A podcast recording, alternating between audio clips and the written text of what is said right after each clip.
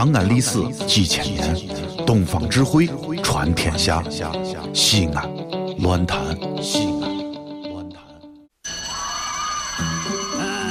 同学们上课了，下面我来点名：杨玉环、到李莲英、大拿破仑、I'm here。卓雅。哟呵呵，神片小课堂，低调开枪。都别说话了。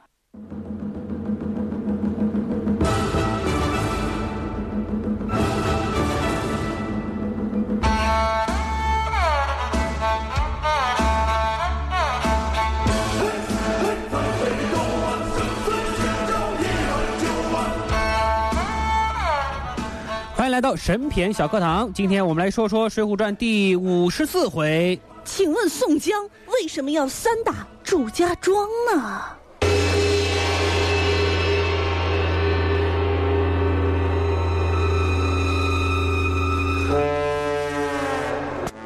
每天的这个点儿，我都要回复搭档问的问题。请问，嗯，每天这个点儿，你如若不回答搭档的问题，又回答谁的问题呢？你这个问题提醒了我，提醒了你什么？不回答你的问题，我又能回答谁的问题呢？我相信现在收音机前所有的朋友们都有一个共同的愿望，就是希望两位主持人不要再废话。这样下去，节目就太水了。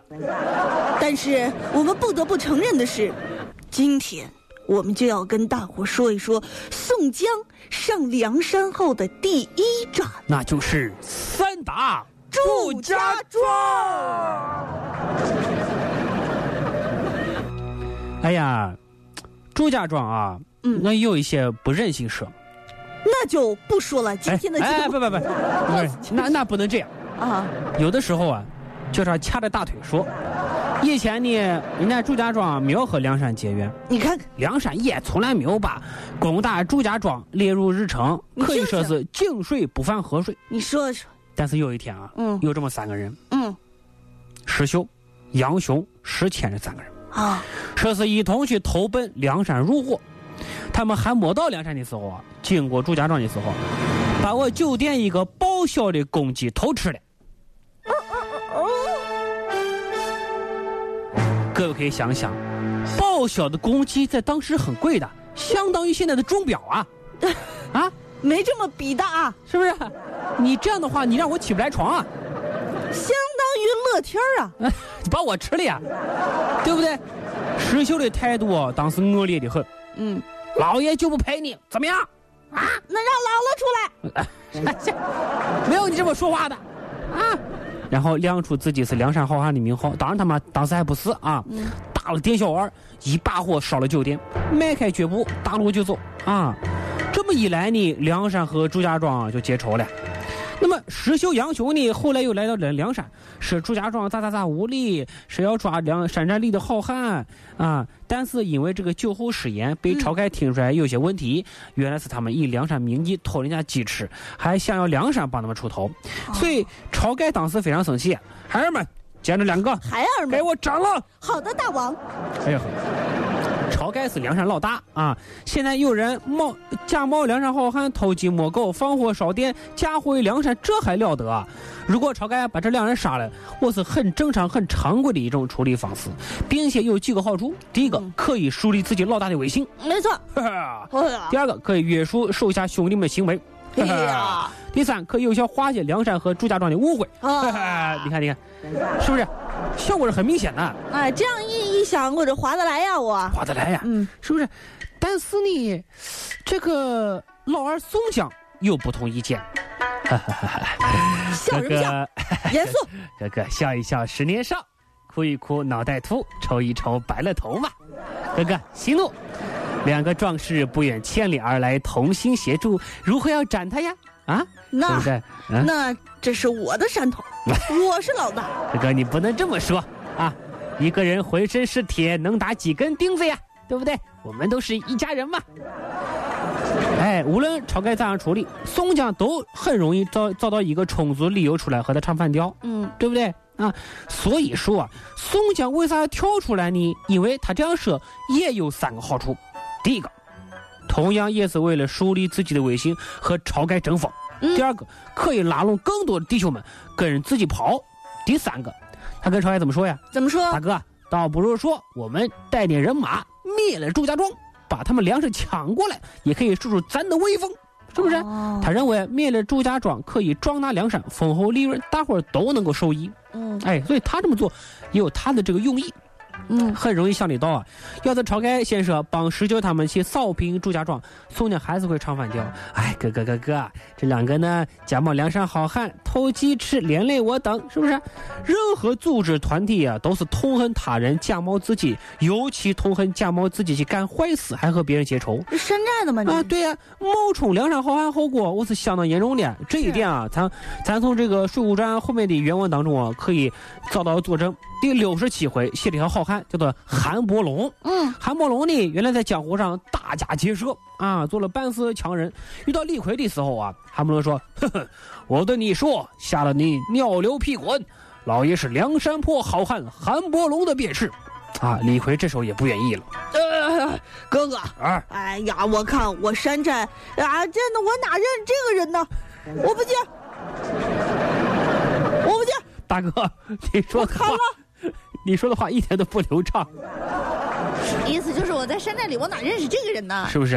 哎，然后当时以半副上去啊，把这韩伯龙给杀了。哎呦我天哪！而且韩伯龙上梁山，我是有元老级主贵的介绍信的，啊嗯，就这样，你你你你你还你还冒充，是不是？那么更不要说石秀他们冒充梁山好汉偷偷鸡吃烧房子，已经是错了。宋家还帮他们说好话，还帮他们打人家，就是错上加错了。嗯，祝家庄不是好人，不是坏人，不是官府，也不是强盗，就是一个普通的老百姓家族山庄。梁山是没有任何理由去招惹人家，也不符合江湖道义。宋江不顾别人反对，反正要打他。哎，为什么呀？祝家庄的钱粮实在是多的不能再多了。让我们抢啊！那这点行不行得通呢？啊这行得通。在我地盘嘚儿，你就得听我的。对呀、因为谁的拳头硬，谁就是真理嗯，啊！你看当时这个吴用咋说？拳头打天下嘛。他宋江说完这番话之后啊你，说哪番话呀？吴用说：“兄长之言最好。”你看，就是支持宋江。晁盖这时候无语了。戴宗也说：“哎呀，兄长之言最好。”啊，晁盖又无语了。那是因为戴宗是神州行，我看行啊。哎，这哎嗨，真是，是不是？就宋江发个帖子，底下都是顶啊，啊，这点太可怕了。太可怕了啊！嗯这一大帮头领啊跟着起哄，力劝晁盖：“呃，大哥啊，不行，咱就打吧。”晁盖又无语了。好吧，攻打祝家庄通过了。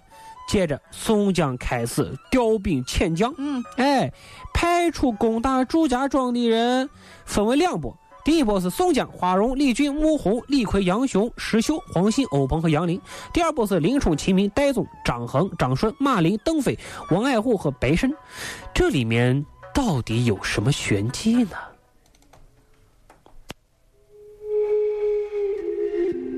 刚才读的这波人名当中，除了林冲、白胜这两个人之外，全部都是宋江的嫡系，而晁盖的嫡系只有七个人，都不安排他们去打仗，仅仅只有一个分量最轻的白胜。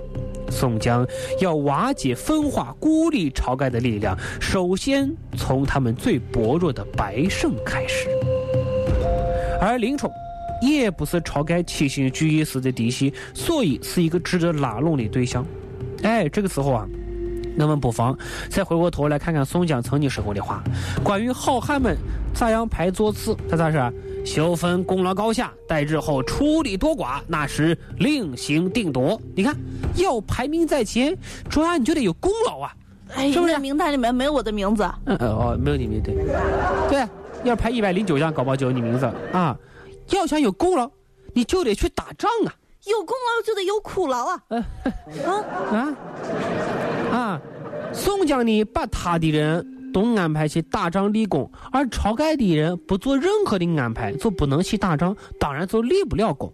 这样子时间长了，分化打压架空晁盖。那晁盖在这个时候难道就不会有意见吗？这个可以有。俗话说得好，嗯，不在沉默中灭亡，就在沉默中爆发。爆发。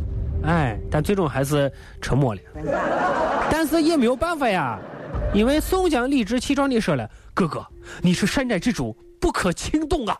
啊呸！啊，晁盖这个时候，我都快被宋江气死了，对不对？所以说啊，这就是宋江的一点心里的小九九。那么明天我们将会揭晓《水浒传》当中另外一个啊，让所有男人都这个非常头疼的一个话题，就是《水浒传》第五十五回。美女扈三娘为何要嫁给龌龊下流的王矮虎呢？好的，那么在节目的最后，来关注一下最新的路况信息。车流量大的路段是土门盘道向西的方向，要通过两到三个灯时啊才可以通过。还有太华路立交向南的方向，通过自强东路车流量也比较大，希望各位小心慢行。那今天的神片场就是这样嘞，祝各位全天愉快，咱们明天见吧。再见。一轮刀，两杯茶，兄弟投缘似海情，兄弟交心无遮话，兄弟思念三更梦，兄弟怀旧伴天下，酒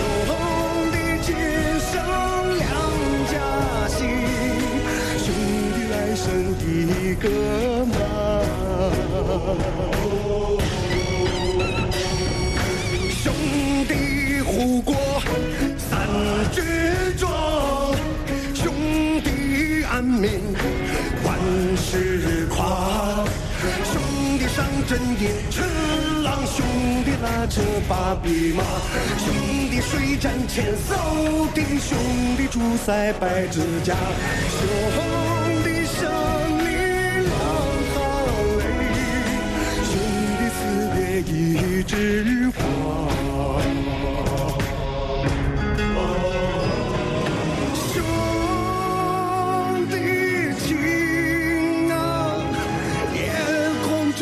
前行。